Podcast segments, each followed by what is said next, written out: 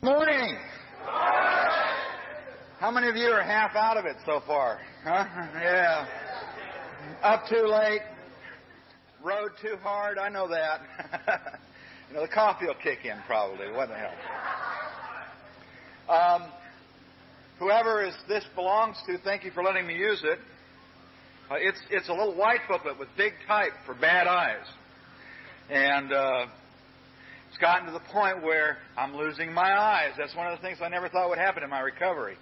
I got here when I was 23 years old, and and now I can't focus on the words all that well. Um, I'm real glad to be here. I didn't know that the George Washington Motor Lodge came without snow. I've always been here in February before. And it was really, I mean, it's been beautiful. The weather's been great. Um, I have no idea what I'm going to talk about. The program says 12 step and 12 tradition. Boy, that must be a sense of humor involved in that because I mean, what do you talk about in the 12 step and 12 tradition? For me, you know, that's like a summary of the whole program. And I can't give you 19 years of experience in an hour and a half. There's no way that can happen. Uh, the real experiences are the ones for which there aren't any words. They're the ones where your heart gets touched. They're the ones where you watch somebody change from death to life. They're the ones where someone says something without having any idea what they're say, they've said, and that triggers something in you which lights you up. And those are the experiences that it's so hard to talk about and so hard and hard to share. And, and, and that's what these are all about.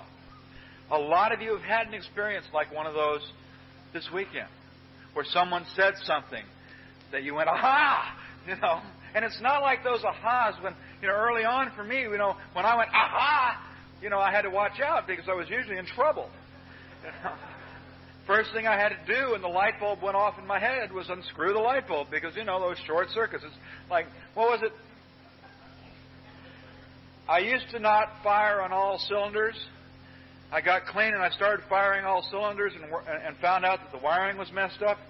You know, and so I was out of time and out of sequence, and I had to learn and learn how to rewire a little bit, um, and that's helping.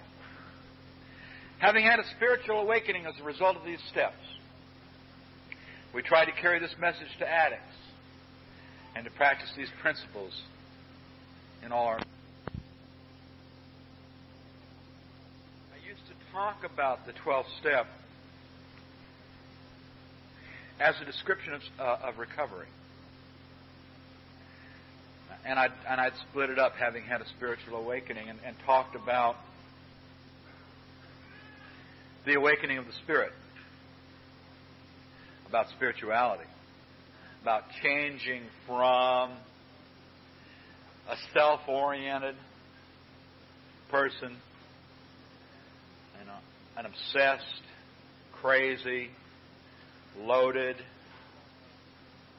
cut off, isolated, lonely person to someone who rejoined the human race and developed a, began developing a relationship with a higher power. And I talked about carrying the message as being the sort of things that, that we do, and, and I, I talked about giving and changing from a taker to a giver, and how a person who was practicing this thing we call recovery was not someone who took, took, took, took, took, but someone who'd learned how to give learned how to share, learned how to care about other people. And practicing these principles in all our affairs, I talked about a life based on principle rather than self will. And I think all that stuff's true about the 12th step, but I think there's more to it. Today, my understanding of that 12th step has changed. And I think there's some real things that you do in the 12th step. Uh, I used to approach it as a as a description rather than as a, as, as, as a process. I separated it from the rest of the process. And I can't do that any longer. Uh, my life recently, when I started thinking about, you know, the bits and pieces I thought about, what the hell am I going to share? Um, my life recently, a lot of it has been 12 step stuff. Maintaining my awareness, maintaining my contact with that spiritual awakening, maintaining that spiritual awakening, and practicing these principles in my affairs, particularly, have been a lot of what my life has been about recently. There's been a lot of frustration and disappointment. Oh, I, I kind of have to define terms sometimes. Frustration is the feeling I get when reality proves my life has become unmanageable. Okay? And I don't like that. You know, I don't like it when things don't go the way I have them planned. And I don't like it when my higher power says, no, Greg, it's my plan, not yours. I, I mean, I'm not thrilled. I get frustrated. It's going to be in, in the time it's going to be in instead of the way I have it planned. And, and that's been, you know, that's what's been going on. Uh, my life is a lot like the movie Field of Dreams right now. And I'm at the, and I'm at that stage where it seems like they're going to foreclose just before the, the kids are saying they will come. You know, uh, that's where it is. I mean, my life has been like that. Um, I had to watch that that movie again the other day because I got I needed to, to get that relift and that upcharge and that and that reinstilling of the, a real or that reawakening of the presence of the Spirit. Uh, because I was struggling with my hope, I was struggling with, you know, come on, God, can't you take a joke, sort of stuff. You know, and I needed that extra little bit of strength. Um, today, when I look at the 12th step and I, and, and I look at this idea of a spiritual awakening as a result of these steps, you know, to me, that's talking about the purpose of the steps. And it's talking about a change, an awakening, a rebirth. The, the beginning and the development of a relationship with God, with the Spirit, with a power greater than ourselves, with spiritual principles, with the truth, with whatever you choose to call that thing. He, she, it, they, whatever you choose to call it. An awakening, the beginnings, the birth of a relationship. And, and I look at that and I relate it to my disease. You know, the physical, mental, and spiritual thing that I'm powerless over. In the first step, we admit that we're powerless over our addiction, and, and, and that's the physical, mental, and spiritual. First and foremost, you know, the fact that when I put drugs in my body, something happens that I can't control, that I'm powerless over, and that I get into situations and and my instincts say use when that's insane, when I know that's the worst possible thing. Or the mental stuff when I'll take anything wonderful and make it self destructive. You know, getting strung out on anything, you know, or the spiritual lack of faith, lack of hope, lack of trust, inability to relate to others as equal, obsession with self. The awakening of the Spirit has separated me from that to a degree has made it possible not to suffer from that disease the way I used to. And I can't, you know, that's that's what it's been for me. It's been it's been a freedom, a freeing. There's so many things I want to share about. I mean, surrender. To me, the point of surrender is a point of awakening my surrender is an awakening of the spirit. And I believe that we're, you know, we keep surrendering. I love it when people come up and they say, "Well, I surrendered to Narcotics Anonymous," you know, once four years ago. you know, and I'm going, "That's not my experience," um, because although that's true, my life has become a series of surrenders and a series of awakenings my relationship with my higher power, with the God that I've come to believe in, is growing and changing. Um, and evolving just as my understanding of the first step and the second step is changing, growing, and evolving. And, and along with this idea of surrender, acceptance, you know, that goes with each step. There's a point of surrender, there's a point of, of acceptance that goes with each step. Um, is the Spirit interwoven through all of that.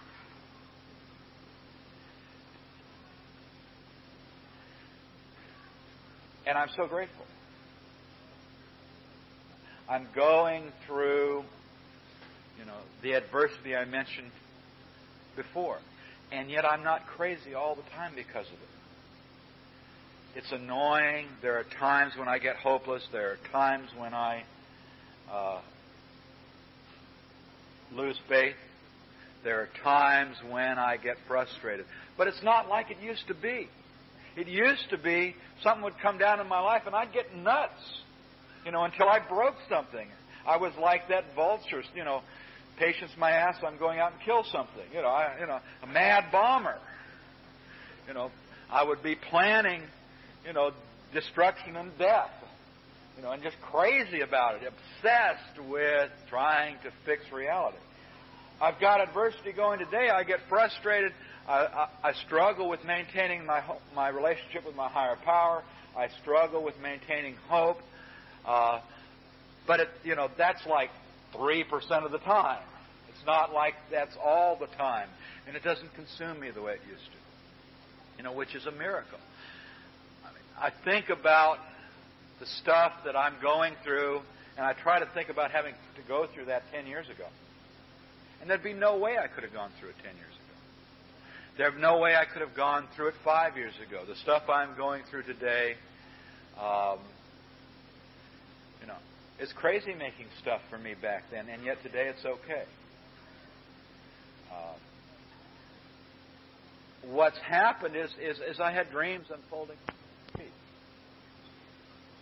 and everything going click, click, click, click, click, click, click. And all of a sudden, it's not going click, click, click, click, click anymore. And I'm saying, come on, God. You know, yeah, but, yeah, but. And the doubt enters in again. And maintaining that awakening of the Spirit and maintaining the practicing of principles so far as carrying me through that fear, that uncertainty. Carrying the message. You know, what is the message of Narcotics Anonymous? What's this thing that we carry? What's this, this thing that we all have? Or that we all are striving for? That's a great question for a discussion meeting. That's one of my favorite topics for a discussion meeting. The 12 steps says we carry the message. The attitude still suffers. What's the message? You know, I've come to believe that, that we're the message. You know, everything from someone, you know, getting up in a workshop and saying some some some wonderful, profound uh, enlightening thing to someone going in the bathroom and scratching NA rules on the side of the, of, of, of the, the commode. Both of which have happened here this weekend.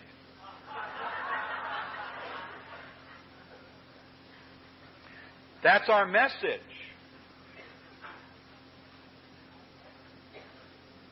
I'd like to see more of the standing up at the podiums and sharing inspired things than scratching on bathroom walls. I think that's what we as a fellowship are striving for, and we as individuals are striving for. But the reality is that we're the message, individually and collectively. What is Narcotics Anonymous? We're Narcotics Anonymous. I am Narcotics Anonymous, and you are Narcotics Anonymous together. What's this thing called recovery? Look around. We are this thing called recovery. You know, my sponsor for many, many years used to say, the greatest prayer someone can offer to a God of any kind is the way they live. The greatest prayer someone can offer to a God of any kind is the way they live. And I believe that life's a prayer. I believe this process called living is a prayer. It's a combination of prayer and meditation. And I didn't share at the 11th step workshop last night. Um, but I've come to believe real strongly that there is nothing but prayer and meditation. Uh, and that's the way we live in our in our consciousness. All that we are all that we are conscious of is and all that we focus on is, is meditation. What am I meditating on? Interesting question. And my actions and behaviors are a form of prayer. And what am I praying? And what am I praying to? And what's the message we're carrying? And what's the message I'm carrying? What message did you carry about Narcotics Anonymous this week?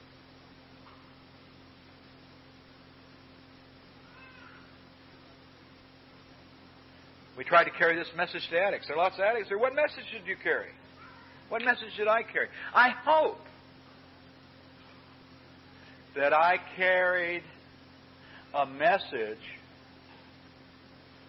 that every NA member is important. That recovery is possible. That it's okay to be honest. That I care. That NA works. I realize that I didn't carry that message perfectly. That's the message I hope I carried. That there is a way to go for addicts who never had a way to go. That there's a way out of the hell we created or we found ourselves in. And that NA is for real. And NA is good.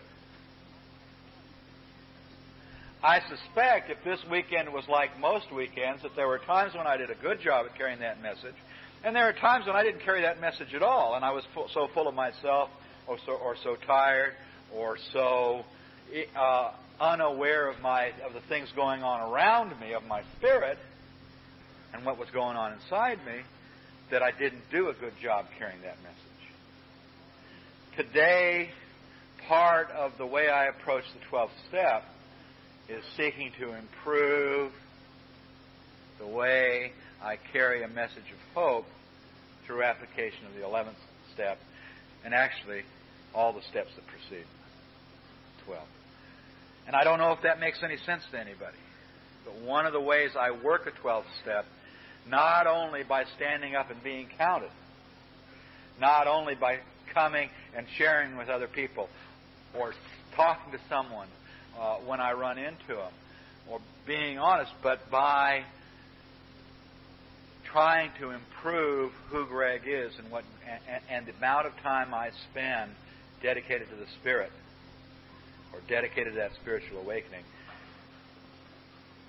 versus the amount of time I have I spend with my head in a dark place. There are a lot of dark places my head gets into. What about this message thing? The message is hope I've heard. Recovery from the disease of addiction. And maybe it's just that people really do care. And that we've been lying to ourselves for so long. One of the things NA taught me is that what I thought about reality was wrong. Or as the book says, came from misinformed people, something like that. Huh? What I thought about the way life was and what life was all about was wrong. I mean, I figure I took one good look at life when I was about that tall and decided I don't want no part of this thing, and I started running. And I ran for a long time, and, and, and I ran as long as I could. And, and I believe, you know, that's true for everybody in this room, that we took one look at life, or maybe two, and decided, nope, not for me. How can I find something else? How can I live in a fantasy world? How can I live in drugs? How can I live in this? How can I live in that? How can I retreat into, into whatever? And we, we said, I check out. You know, stop the world, let me off, sort of stuff. And that's what I did. That's the story of my life. And regaining the world of the living. You know, the message that it's okay to come back and live amongst the living. That God is here and it's okay that the Spirit will take care of me. And the message, you know, part of the message I have today is it's okay to trust a higher power. It's okay to surrender. I have a button that all it says is surrender, surrender, surrender, surrender, surrender, surrender, surrender, surrender, surrender. And that's all it says on it, and I need to remember that. I almost wore it this morning. Because there is no substitute for surrender.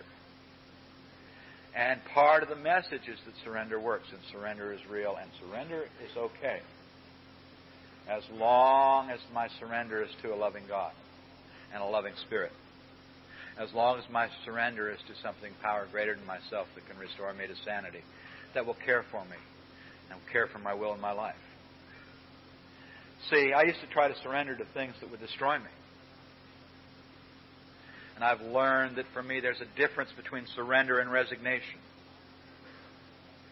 I've resigned myself to a lot of things. Resignation is kind of like a passive principle, and surrender is an active principle. It's like that spiritual awakening. It's not something that you observe, it's something you participate in. It's not a passive principle. It's the awakening of the Spirit is a, is a participatory thing. Surrender is something you do. It's not something you observe. It's not something you watch. And it's a release, and, and, and, and it's, it's a very, very wonderful, powerful thing. It scared the hell out of me. I avoided it like the plague. You know, I did everything I could think of to avoid giving up. I even tried to fix myself with Narcotics Anonymous. I know what'll fix me. NA. And I tried to fix myself with Narcotics Anonymous. And it worked for a while. It seemed like NA was fixing me for a while. And then those little tricks that we, t- we teach each other that help like that, after a while they quit working. And I had to look to a higher power had to look to that presence of that Spirit. I needed a Spirit in my life. I needed to experience an awakening of the Spirit. And I had to work, you know, some more of the steps. I had to find something to believe in. I had to accept the fact that I couldn't fix myself, even with NA. That there weren't any shortcuts to recovery or spirituality. There weren't any tricks I chuckle to myself sometimes when people come up to me, and, and this happens all the time. People will, someone will come up to me and say, "I've got something I'm struggling with," and what they want is they want a shortcut. They want a way to fix themselves. I mean, that's what I want when I go up to someone. Oh, I, oh, you know, I don't, you know, I don't want to hear about, you know, live by what you believe in. I don't want to hear about practice these principles on all your affairs or carry the message or, or, or, or pray and meditate. I want a quick fix. I want some way to get out of the dilemma that I'm in without having to go through the process of surrender. And it doesn't work. You know, how often do the people, when they come to you, and how often when you go to people are you looking for that quick fix? Probably most of the time if you're like me. Most people come to me looking for a way to avoid uh, the process, a way to fix themselves. And the only way I know is to abandon myself to something that I struggle to believe in sometimes. And that's a higher power, a loving God. That's the only thing I've found. You know, and, and as I get more and more in touch with this thing, this this, this message, maybe part of that message is the fact that I can't do it, that I can't fix me, that only a loving God can change me. I can maybe do something about my behavior, but only a loving God can change me. And our steps reflect that. Our second step, you know, talks about coming to believe that a, that a power greater than ourselves can restore us to sanity. Certainly, a power greater than ourselves is not ourselves. I mean, you wouldn't have to say greater than It would, you know, maybe I'd have said we've come to believe that we could be restored to sanity, you know, or something like. But no, it specifically says something greater than me. And the third step does not talk about me running my will in my life. It talks about trusting my will and my life to the care of a loving God, turning my will and my life over to the care of God as we understood Him. And, you know, the fifth step says, talks about admitting to myself, God, and another human being. It doesn't talk about thinking about how I have wronged my wrongs. It talks about actively involving, you know, a loving God and someone else beyond me. And, you know, and on down the line, the seventh step doesn't talk about, you know, and then my shortcomings were removed. Talks about humbly asking a loving God to remove my shortcomings. Doesn't talk about, you know, well, I am going to change my behavior and my shortcomings will disappear. I used to talk about the seventh step in those terms too. If I changed my behavior, the manifestation of my defects, then my shortcomings and defects would dif- disappear. If I controlled myself, then I would get better. Guess what? That's not what the seventh step says. It says that I have to, in humility, petition a loving God for the gift of being relieved of my shortcomings. That I have to humbly ask God to remove my shortcomings. 11. Seeking through prayer and meditation to improve contact. You know, with this thing I've come to believe in, God has understood Him. Seeking to improve my contact with God and maintain. Seeking to improve my contact with reality and maintain my relationship with, my, with reality and God in all things, myself and, and you and this place and all the things around us, seeking to maintain that relationship humbly with the universe, with reality. And that's a restoration of sanity. I got back to the old, you know, who's insane? Someone's insane who's out of touch with reality. A restoration of sanity is getting in touch with reality. And that's what we're, you know, contact with reality of the 11th step, and they're all tied together. And maybe that's a big part of the message. Now, sure, the message is there is a place for you. We who were certain that no one would ever accept us. We who were certain that there was no hope. We were certain who could not live without drugs. There's a place for us, and there is recovery for us. You know, but the message is also God and spirituality. This is a simple spiritual, not religious program known as Narcotics Anonymous. And unfortunately, like what was read, I mean, that doesn't happen right away. That happens after we come to realize that we can't function as a human being either with or without drugs. I came here because I couldn't figure, function as a human being with drugs. And it wasn't until I'd been here for a while that I came to believe that I couldn't function as a human being without drugs. Uh, other than in withdrawal, you know, the instant thing that happened when you took away the drugs is I couldn't function at all, let alone like a human being. You know, I just lay there and shook for a while, you know, and hurt like hell and couldn't bend my my joints. And I did all, you know, threw up some, you know, you know, slept and couldn't sleep and, you know, went round and round and round and round like through a meat grinder. I mean, yeah, I mean, but you know, six months down the road, I thought I had, I thought when I thought I had all my shit together, you know, and I get devastated by the idea that no, Greg, it's, you know, just not using isn't going to fix it for you. You still have to live with your feelings, you know. Or when that, that, that, you know, that's like the curtain lifted off those things. Oh, I got feelings. What are those after all these years? You know, and I'm going, oh shit, what do I do with these? You know, um, you know, and I said, well, I got an idea. I'll try and fix them with this. I, I know I can avoid these things for a while.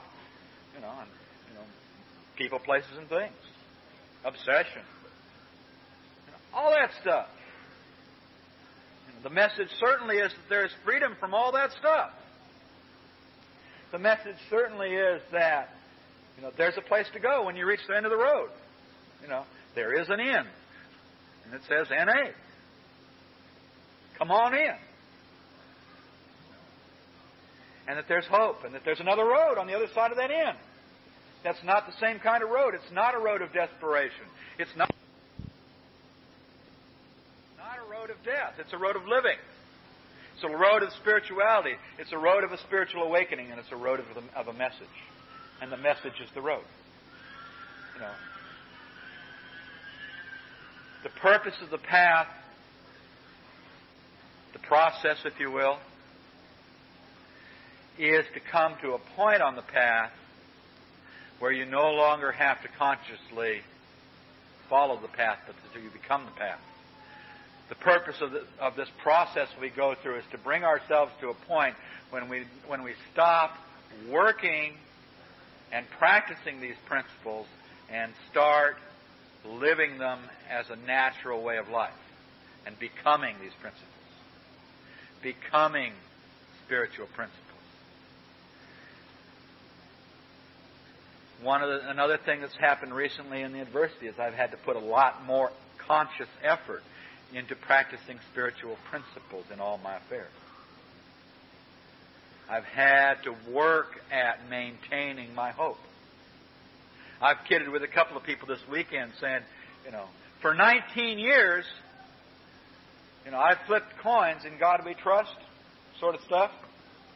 Um, at least that's what it says on, our, on, on, on, on the United States coins. Um, I've trusted in God and come up heads every time. Everything's worked out fine, in spite of me. Consistently, 100% of the time. All those times in my recovery when I thought there was no way to get out of this mess, as soon as I surrendered, God provided a way. As soon as I quit swimming upstream, the current would carry me. As soon as I spread my sails, God's love would engulf me. As soon as I got out of the way, everything would turn out just, just fine. And that's happened again and again and again and again and again and again. I can't tell you the number of times when my head told me there is no way I could come out of this okay in recovery. Hundreds of times. And yet, 100% of the time, absolutely, once I surrendered, things turned out okay. My struggle has been to remember that, to live by that principle, to, to depend on it. I get a little adversity in my life, I get things not going my way, and I start going, yeah, but, yeah, but, yeah, but. In the face of overwhelming evidence that God's taken care of me. That spiritual principles at work, the things like honesty, always work. That's one that I've struggled with, you know, at times. Because I came in here and I didn't know anything about honesty. But a, the principle that we try to live by is the fact that honesty always works. Dishonesty never works. But I keep looking for shortcuts. I keep looking for angles to play and manipulations to run to get my way. I still flirt with that dishonesty, thinking, well, you know, it might work this time. And part, for me, of practicing principles in my life is saying, no, Greg, it won't work this time. It never has worked. That only by being honest will things work out. Only by living by principle will things work out. Only by doing it the, the way the program teaches will things work out. Uh, how many times have we wanted to tell that white lie? Or cheat just a little bit? Or manipulate it? How many times? I mean, I don't know about you, but that's one of the things that happens most often in my life. I'm, I, I get, I get into a situation and I start figuring. How can I fix this? How can I get my way out of that? How can I control this? There is no substitute for surrender. That's another one. How do you maintain your surrender? How many times have we taken it back? 30 seconds after we said, okay, God, I can't handle it. Then the sun comes out and we're going, well, God, I was just kidding. You're right, I couldn't handle it. Thanks a lot, God. Now it's my turn. you know, my move. you know, and we're going, oh no. you know, how many times? You know, and to me, the ability for me to practice principle in my life, to stick to principle, you know, has been a fair weather friend sometimes. Has been inconsistent. And something that I struggle with. You know, today, with the stuff going on in my life, my head, my intellect knows. Keep living by principle. Trust your higher power.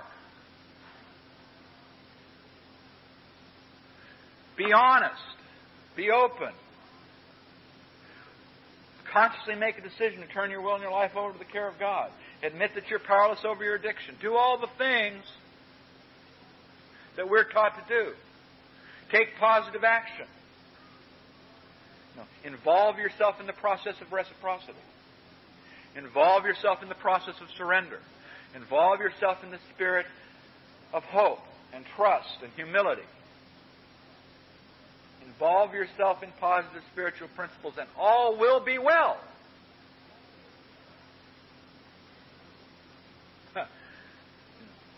and then I go, yeah, but. And then I go, maybe I can fix this. And then I go, gee, I got an idea. you know, and I doubt all those things. Because up here, knowing up here is not the same as really, really, really feeling it down here. Know, there was a time, fairly in my first couple of years of recovery, where I kind of, you know, I was, I was really a pretty happy camper early on. It was kind of like, oh, everything's great. Ooh, that hurt. Uh. Somebody would say, it'll be all right, Greg. And I say, okay, good, it'll be all right. And I just keep on trucking, you know. Um, you know, and I, uh, you know, I, it was it was pretty it was pretty simple right there in the beginning, stuff like that, because uh, I didn't have a lot to lose. I knew that, um, but not being aware of the things that hurt me, you know, that ignorance, that that bliss of ignorance or ignorance of bliss. it's funny how those tie together the bliss of ignorance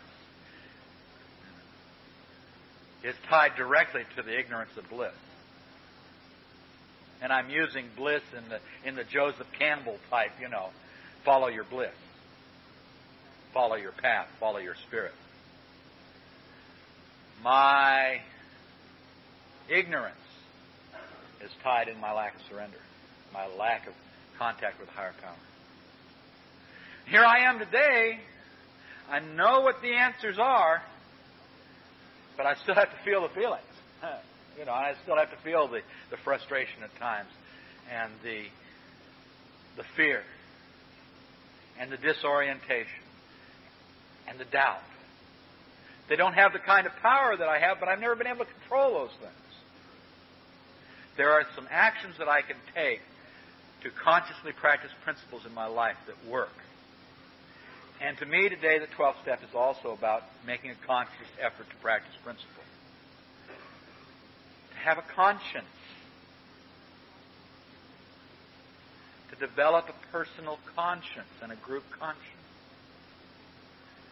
To learn about spiritual principles and consciously practice them in my life. Use those spiritual principles as a basis for, for my decision making and my actions. Now, I believe that group conscience could be defined as our collective awareness of, surrender to, and application of spiritual principles in our decision making process, in our, in, in our active process. And that's true for me as an individual and us as a group. My awareness of, surrender to, and application of spiritual principles in my daily life is my conscience that which guides my actions and decisions. conscience. And to me, the 12th step is about developing a personal conscience. Practicing these principles in all my affairs. Living by principle. That's an active thing we do. That's not something that happens as a result of these steps, like a spiritual awakening. That's something we do. We involve ourselves in an active pursuit of principle. And we surrender, we let go.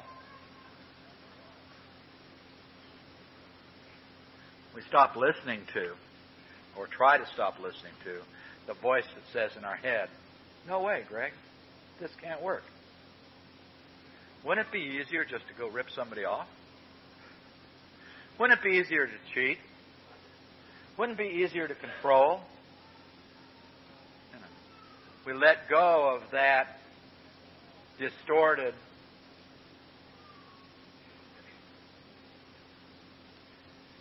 diseased voice in our heads that wants to control us. And we say no. We're going to live by principle. And I got the rest of my life to get better at that. Today, part of what I seek is to improve my ability to practice principles in all my affairs. That's kind of like thought to improve contact with loving God. Another part of what I'm about today is seeking to improve that contact. I think I'll do that the rest of my life as well. Seeking to improve my relationship with principle, seeking to improve my relationship with God, seeking to improve my relationship with you, seeking to improve my relationship with me. And they're all the same thing. seeking to improve my relationship with principle, seeking to improve my relationship with God, seeking to improve my relationship with you, and seeking to improve my relationship with me. And they're all God. They're all the same thing. And that's my 12th step. My dream in life, my goal, my ambition is to do that better. I want more faith. Because I firmly believe the more founded I am in the principle of faith, the less pain and fear I'll have in my life. My ambition is to get closer to God because I firmly believe the closer I get to God, the more God will be present in my life. And my life will be expression of God's will. One of my ambitions is to learn how to practice principles in all my affairs better.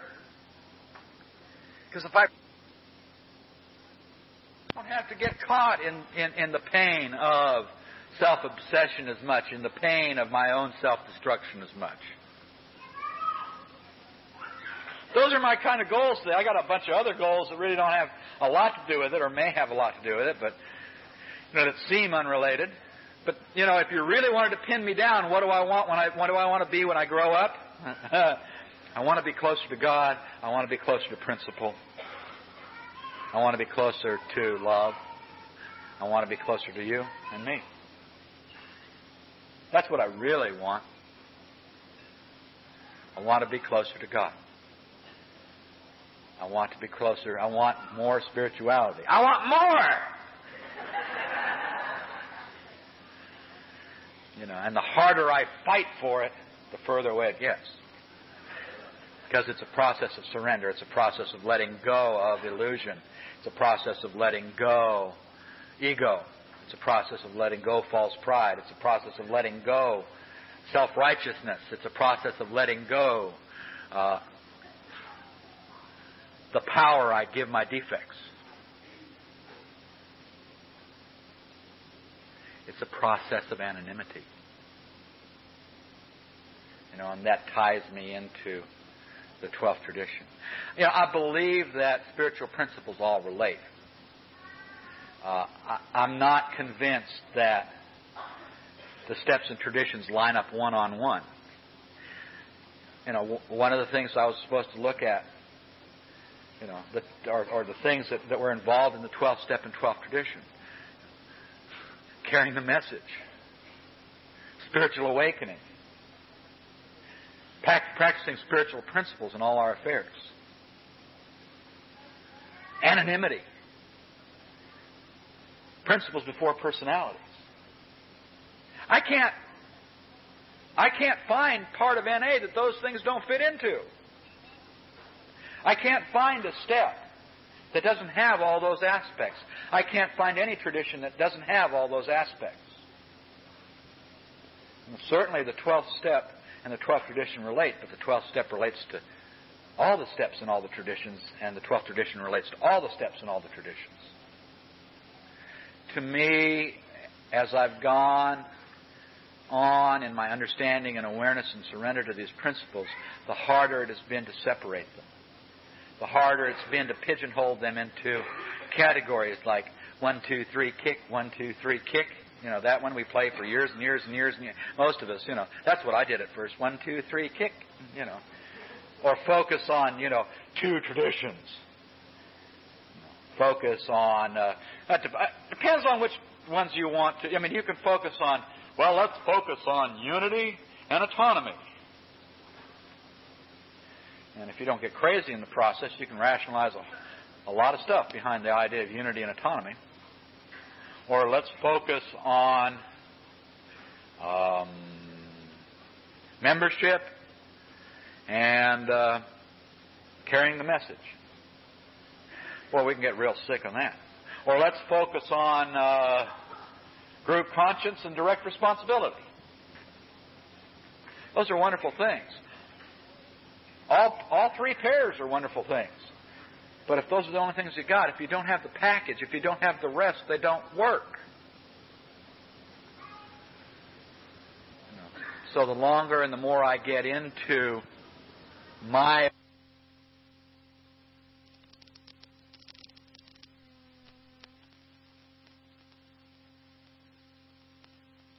awakening to spiritual principles, the less I can categorize and define and, and, and try to hook 12 step and 12 tradition together because they all overlap. It's a universal program. Spiritual principles, by definition, are things that are, that, that are always true, always work. Our basic texts say true spiritual principles are never in conflict. That means they complement each other, they go together. They form a unity. They're part of a greater whole, the expression of a loving God. Spiritual principles are part of a, an, an individual spiritual principle is part of a greater whole, the expression of a loving God. An individual spiritual principle is part of a greater whole, the expression of a loving God. One of our steps, any one of our steps, is an expression of many principles. Any one of our traditions is an expression of many principles and is a part of a greater whole. The expression of a loving God. I believe that. I strongly believe that. Anonymity is the spiritual foundation of all our traditions and our steps and the way we interact with each other. It's really one of the spiritual foundations of recovery and Narcotics Anonymous The principle of anonymity. What's that? Does it mean secrecy? I don't think so. Secrecy is what I used to be like, isn't it? If you, hey, I'm going to let you know who I am. Forget it. If I keep you, I need to keep you at arm's distance because you can't hurt me then, or I can't hurt you then. If you ever knew what I was like way down deep inside, you'd have to reject me. So I'll stay secret. I'll stay separate. I won't be part of. As long as I'm different, I have an excuse. I've got a button, another button that says being an addict is not an excuse. I tried to, you know, well, what do you expect? I'm just an addict. I mean, yeah, I, I, I know what I did was wrong, but I mean, heck, you know, progress. I'm just an addict. I'm getting better. I only ripped off $15, not $50.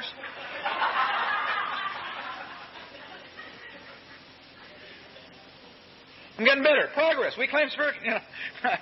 you know. Being an addict is not an excuse.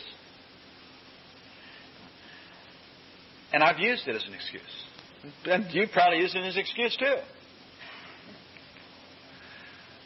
Oh, when I have uh, when I have ten years clean, I'll, you know, I'll stop raising hell when I go to conventions.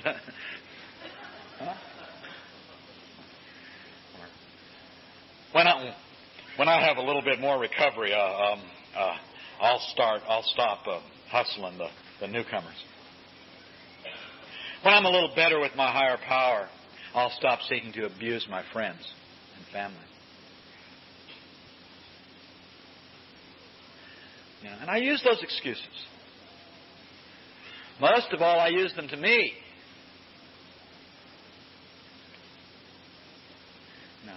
And I struggle with those excuses today. I'll get closer to my higher power later. When I really need it. After all, everything's going mm, okay. I got time for that. Anonymity.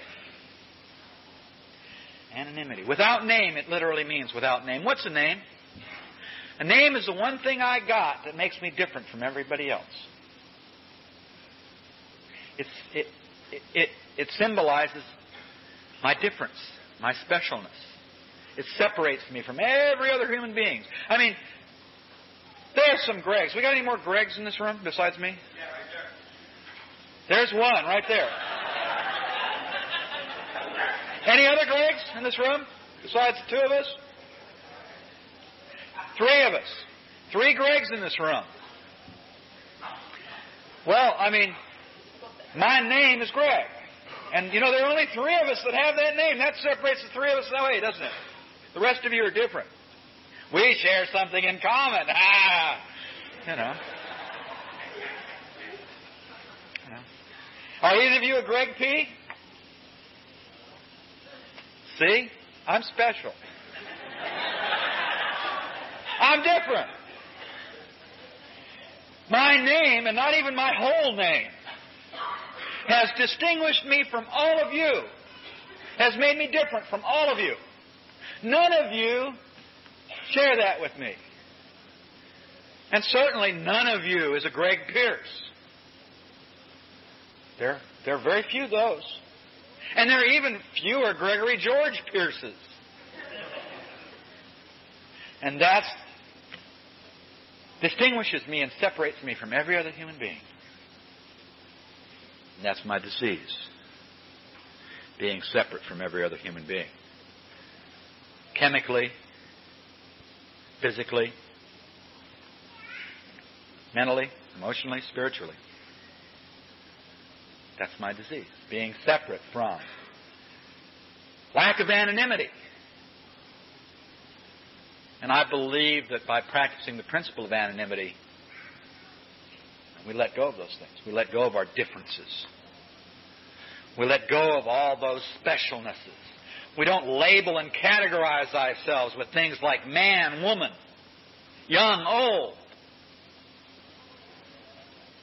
We let go of all those labels and join together as equals. We unite as equals. Anonymity. And the tradition says it's the spiritual foundation. That's a heavy duty statement, isn't it? You ever heard, what is that saying? Uh, a house built on sand or something like that? If you build on, if you build on, an, uh, on a bad foundation, the building's not going to stand. That's pretty important, isn't it? Foundation. That which supports us all. That's what, that which makes us, makes this all possible. That which makes our recovery possible is anonymity. It's the letting go of our differences. And it's so hard. It's so hard to let go of those differences because we're so used to them. I mean, how many of you always wanted to be different? I always wanted to be different. That's the only way I got any intention. I always wanted to be different. I always thought I was this free spirit. Huh? I wasn't a free spirit. One of the big disappointments of my life after I got clean was I found out I was a lot more conservative than I ever thought I was. Oh my God. I found out without being loaded there are a lot of things I wouldn't do. Comfortably. I mean, I tried to do them clean. And I'm going, oh my God, I don't want to do that again. And I found out that I was more conservative than I thought I was. That I wasn't this wild and crazy person flitting through life without a care in the world. I never was that person. Even when I was loaded, I wasn't that person. But I had my head trained to believe I was. Here, head, come on, come on, roll over, play dead. You know, I mean, that's why, that's why I used. The purpose of getting loaded was insanity. So I could play roll over, play dead. You know? Stand up and beg. And whatever tricks I taught my head to play or I fed my head to play. Anonymity, letting go of all those things. The spiritual foundation, the basis of recovery and NA. That which recovery and Narcotics Anonymous is built. So letting go of our differences and coming together. So that when you and I are talking, and we are engaged in this thing we call Narcotics Anonymous, or recovery, We join. We commune. The differences disappear. When we practice this thing called Narcotics Anonymous, which is a way of living, our differences disappear.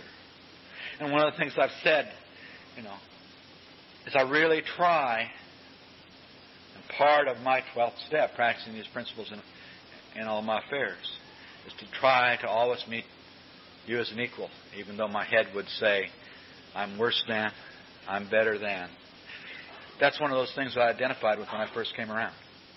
Someone said, I felt better than and worse than. I felt superior and inferior at the same time. And I went, I never told anybody that. Letting go of that. I consciously try to approach each person as a manifestation of God.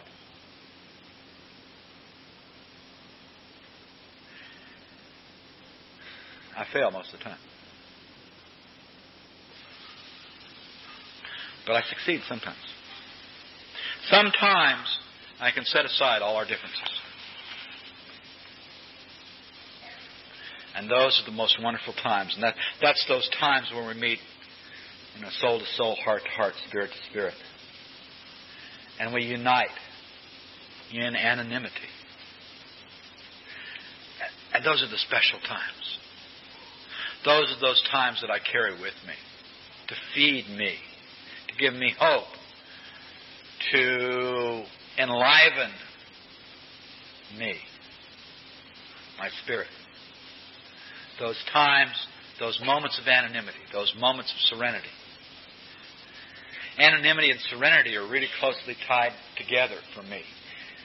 You know, the book says uh, um, surrender means we don't have to fight anymore, and anonymity is the absence of internal conflict. I mean, serenity is the absence of internal conflict. Anonymity or lack of anonymity is one of those internal conflicts separateness, conflict, difference. When I practice surrender, I get an anonymity. I get serenity. When I let go of conflict, of differences, I get absence of conflicts and differences. Un- unity. Anonymity. Letting go of all our differences. You know what? That's the only way it makes sense running it through the traditions. I believe that anonymity is what's behind the we in the steps. And I may try to run quickly through the steps and the traditions. I've never run this anonymity through the traditions. I mean, the steps. I've run it through the traditions a number of times, and it fits in every tradition. And it's helped me change my awareness and understanding of the traditions. But I've never tried to run anonymity through the steps. Will it work? Will this idea of being undifferentiated, unseparate, being united, will that work? In the steps? We admitted we were powerless over our addiction, that our lives had become unmanageable. Is there any anonymity there? Well, certainly when I found out that I was an addict, I identified with that. That was one of the things that started breaking down the barriers to anonymity for me. As I came in here and I heard you saying things that made sense to me, that I could identify with, that I could say, I did that, but I never told anybody. I felt that way. Maybe I'm not so different after all. And so part of the chipping away at my identity, at my ego, came through my growing acceptance that I wasn't different, that I was just an addict. My admission of powerlessness and unmanageability put me on equal fitting with you because that's where you come from too. And it erased some of those barriers. Now, I still had a lot of them there. We came to believe that a power greater than ourselves could restore us to sanity. That chipped away at that wall of difference some more, didn't it? See, because now we had a higher power in common. And we all realized that we couldn't trust ourselves and we couldn't fix ourselves. And as my belief and understanding of the second step grow, I, I moved closer to anonymity. We made a decision to turn our will and our lives over to the care of God as we understood Him. That decision brings me closer to you because you need to make that decision too someday. Just like I needed to make that decision too someday. But our surrender and our decision to turn our will and our lives over to the care of God will unite us in the Spirit and chip away at anonymity. I made a searching and fearless moral inventory of ourselves, and that's how I learned about some of my defects and some of the things I used to separate myself from you, and some of the ways I thought I was different, and some of my patterns, some of my self destruction. And the beginning of, of changing those patterns was awareness of those patterns. It's kind of like, you know, I went through life sticking my hand on the st- stove going, ow, that hurts! You know, and then I found out that every time I stick my hand on the stove, it hurts. Maybe I shouldn't stick my hand on the stove. And that's part of the pattern for me. The beginning of awareness of some of my patterns and my defects and my assets brought me closer to you. You know what I learned in a fifth step? My first fifth step? That I, my sponsor wasn't so different after all. That I wasn't so different after all. And again, chipping away at anonymity. I get the impression that the 12 steps are a path to anonymity. And yet the 12th step says, having had a spiritual awakening. That leads me to speculate about the relationship between anonymity and the awakening of the Spirit. And maybe anonymity is the awakening of the Spirit.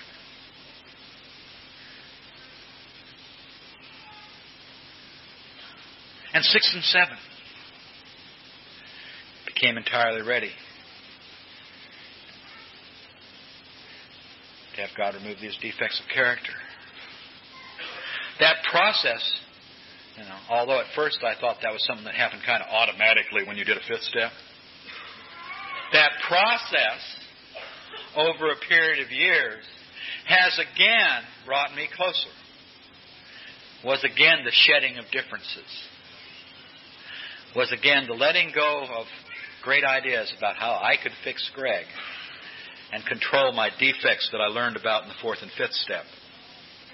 See, as soon as I learned about my defects, I wanted to control them and fix myself. Part, for me, part of that process of becoming entirely ready to have God remove them was realizing that I couldn't fix them and control them. That I was just like the rest of you. One more time, powerless over my addiction, unable to manage my life. And humbly asking to remove our shortcomings. That puts us again equal because, you know, I believe in the Spirit. I believe in a loving God uh, that touches all of us, that is all of us, that is in all of us, and of all of us. And that humility, that setting, that establishing of a relationship. Humility is a relationship. That establishing of that relationship with God makes us all equal. How can we be separate and different in a state of humility? We can't. Humility is about giving that up. Humility is about anonymity. Made a, uh, continued to make personal, I mean, oh, amends then. Made a list of people we had harmed. Became willing to make amends to them all. My secrets, huh? Those things that separated me again. The things I'd carry. The things I held withheld. The things I reserved. The reservations.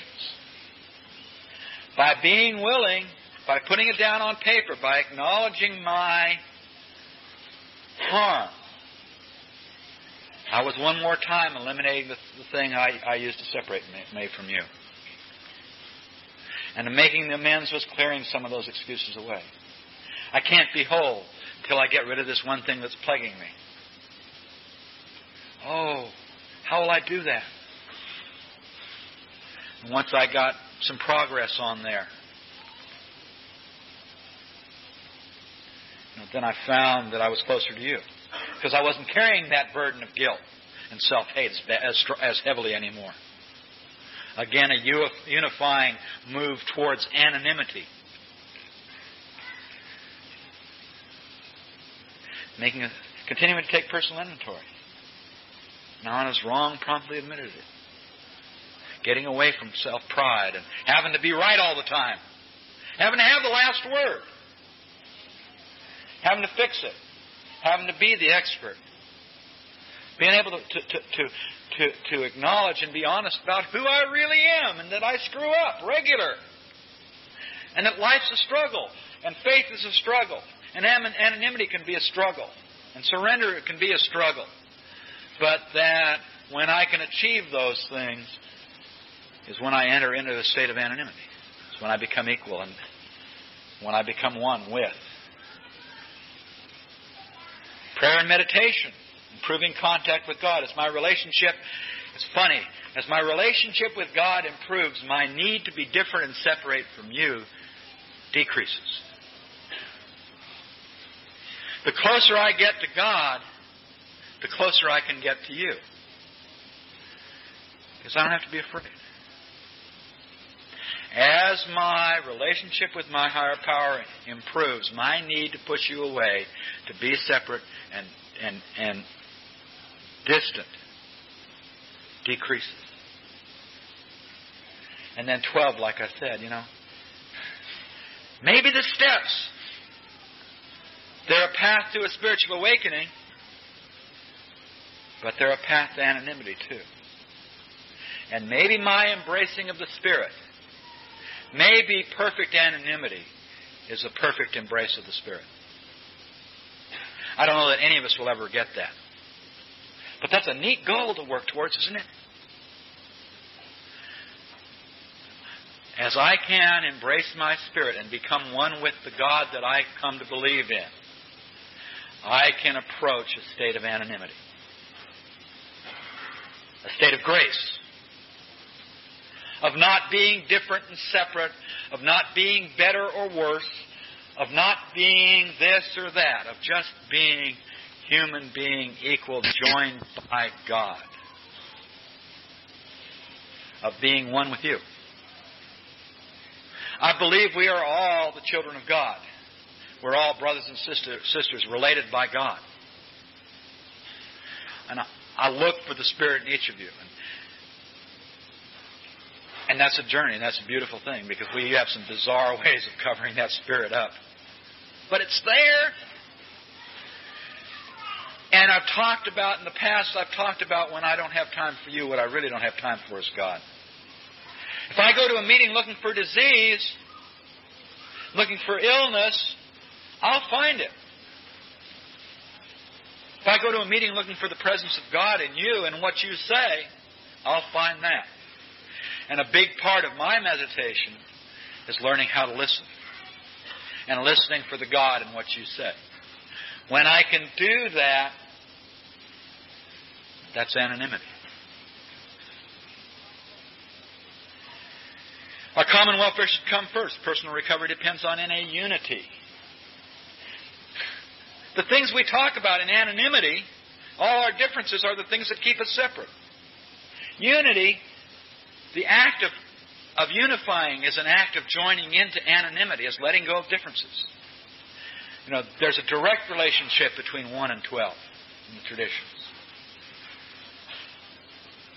Looking at the common welfare instead of me and my and I and my ego and my wants and my self will is an act of anonymity. Letting go of my specialness and differences and thinking that it should be my way. Having but one ultimate authority. A loving God. Again, is anonymity. Letting go of those differences my opinion and your opinion and this and that and that. We use this process called group conscience. Our collective awareness of, surrender to, and application of spiritual principles to guide our actions and decisions. We use our relationship with the Spirit and each other in anonymity as equals, as vessels of God's love and God's will and expressions of God's love and will as the basis of our decisions. Anonymity.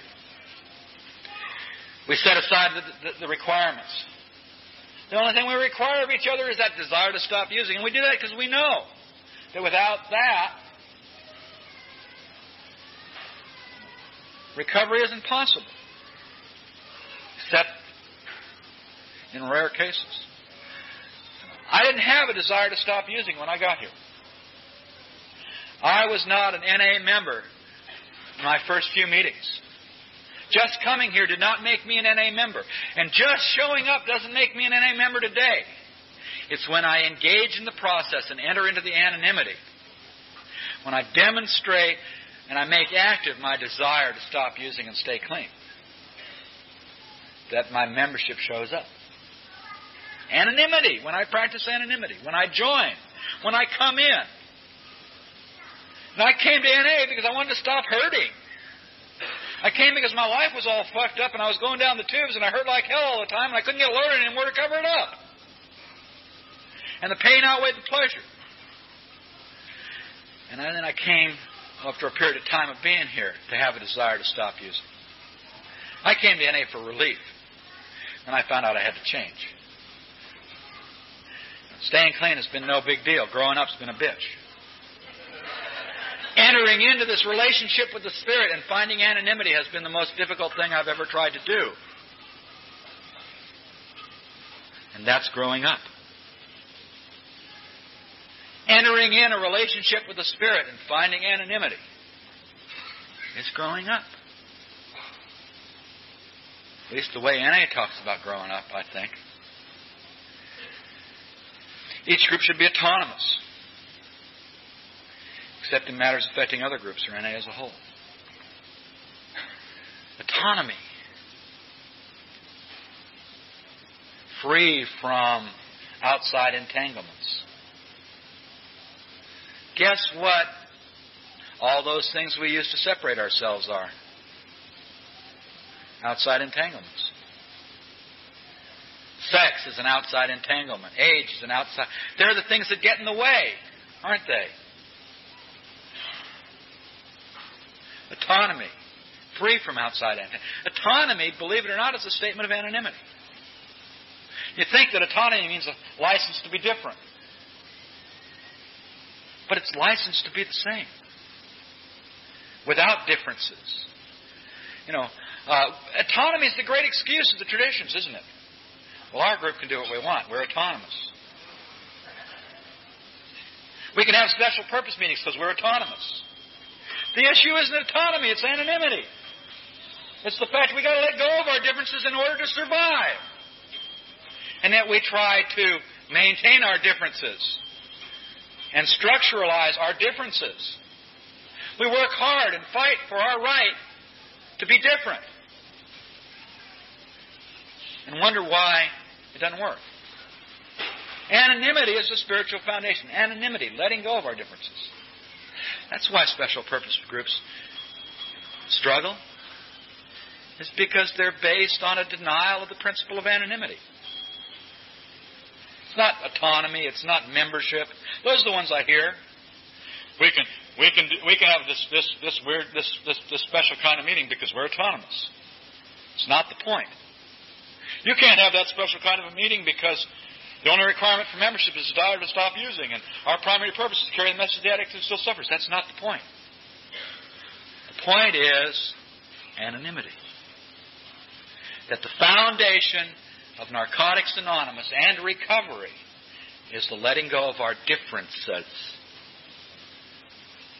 our specialness, our ego, and our pride.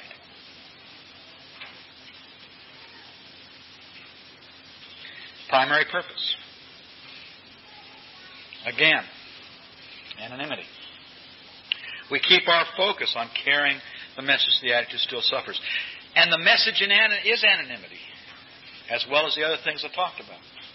The message is you've got a place here, and you belong, and you can be part of it, and we're not going to treat you different. And for the first time in your life, here is some place you can fully and wholly commit yourself to and belong, and be part of and participate in. Isn't that part of what the message is? And that's anonymity. We won't treat you different. We won't look down on you. We won't separate you out anymore. We won't call you names anymore. We won't discriminate against you anymore. Well, discrimination is probably a bad term. Uh, discrimination, I believe, is a positive spiritual principle. It's like, you know, the wisdom to know the difference. Uh, maybe we won't violate your rights here. God, I wish that were true. Some of the saddest times I've ever had in NA is why I was watching us violate each other. Some of the most painful things that have happened in NA is when we violate each other and we throw anonymity out the door. We 13th step each other, whatever that is cripple fucking. We take advantage of each other and use each other. Violate each other. We don't respect each other. So painful. And it's when anonymity goes out the window. It's when self will becomes more important than recovery. When I become more important than us.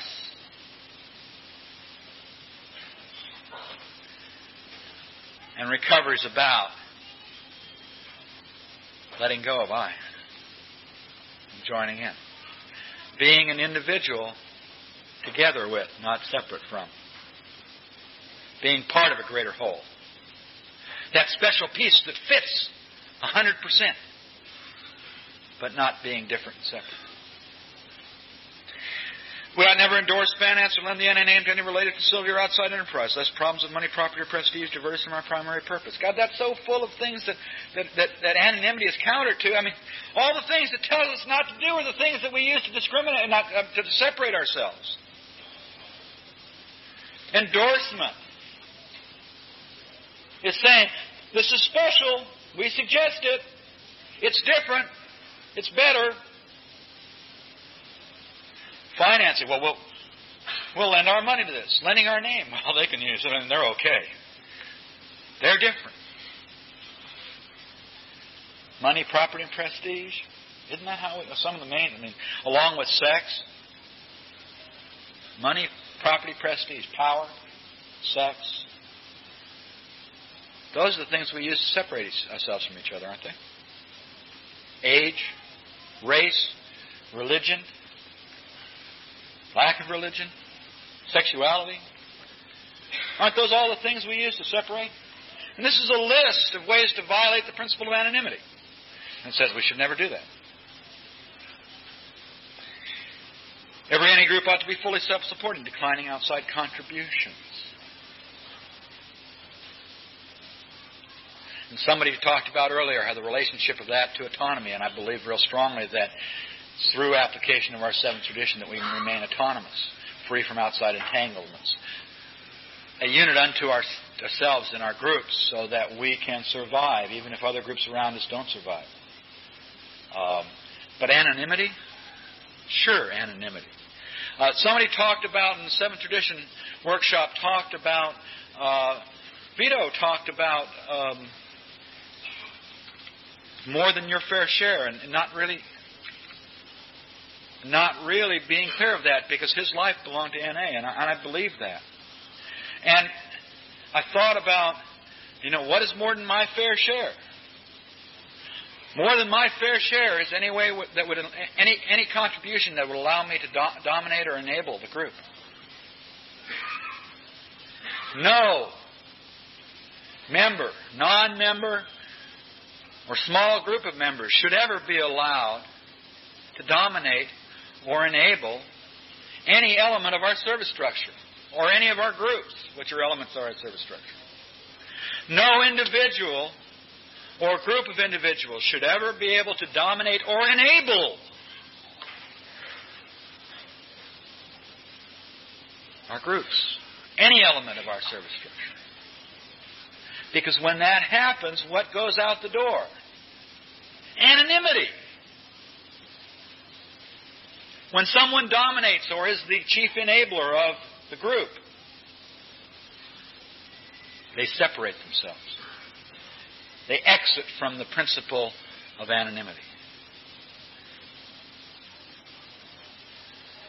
Narcotics Anonymous should remain forever non professional. Professionalism is at total odds with the idea of anonymity. The reason they're professionals is because they got special skills and abilities. They're special. That's what a pre- professional is someone with special skills and abilities that gets paid for doing what they're doing. An expert. I mean, that's, that's the total opposite realm of anonymity. The idea of non professionalism is a statement of anonymity that we aren't different, that we aren't special, that we aren't experts. That we're all in this for our own ass and each other's ass, and that by pulling together we can survive. Because we can't make it on our own. You know, I go to meetings today for the same reason I went to meetings 20 years ago, or almost 20 years ago. That I can't make it on my own. That I, of my own volition, will destroy myself without you. Anonymity. Non professional. I'm here for my recovery by sharing and giving and opening and being honest and being available, I get to recover. I don't get paid, I'm not an expert. I get to recover in anonymity. NA as such ought never be organized. We may create service boards and, and committees directly responsible to those they serve. Organization categorizing. When I think of organization, I think of a chart, a corporate chart, with all these little bits and pieces.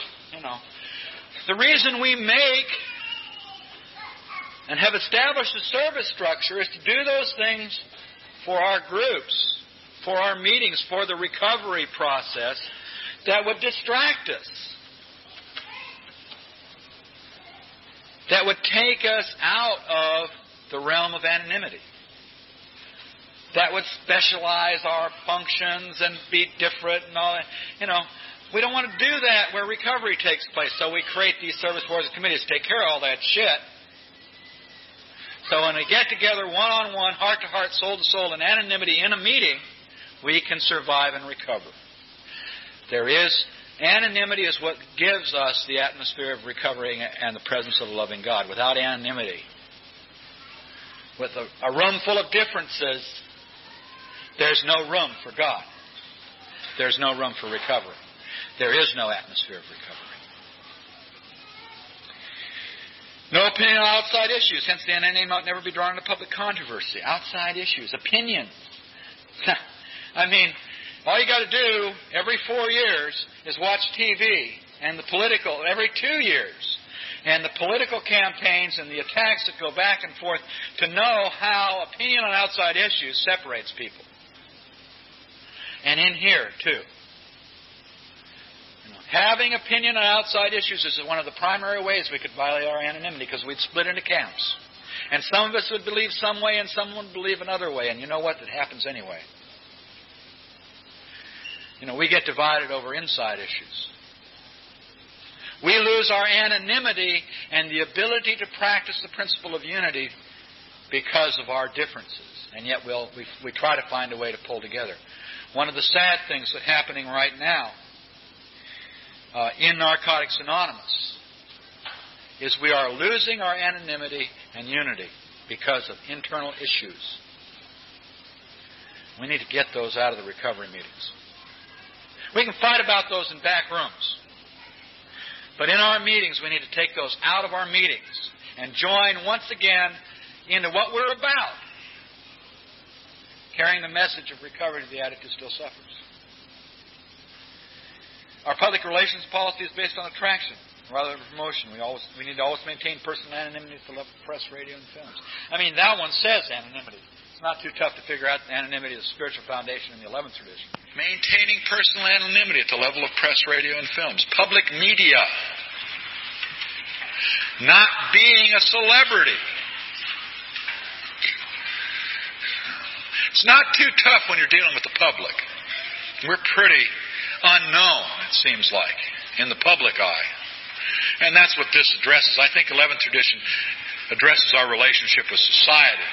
Every once in a while, somebody or some small group of people will, will cross that line and, and, and, and get into problems with that and, and be thought of as a, as a, as a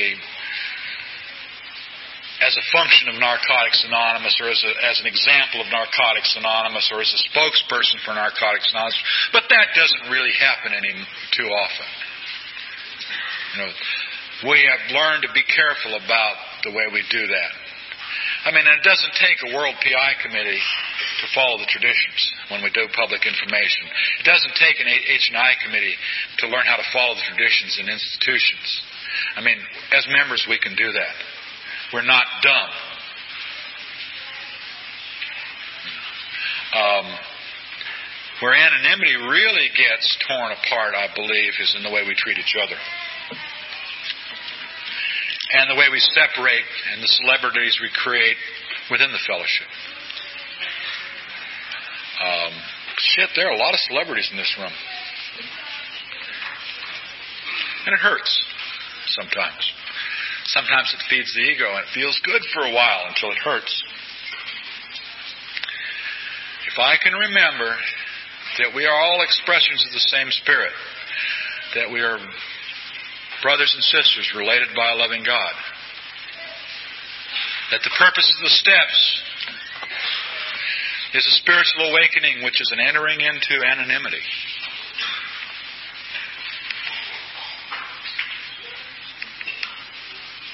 Then I got a chance.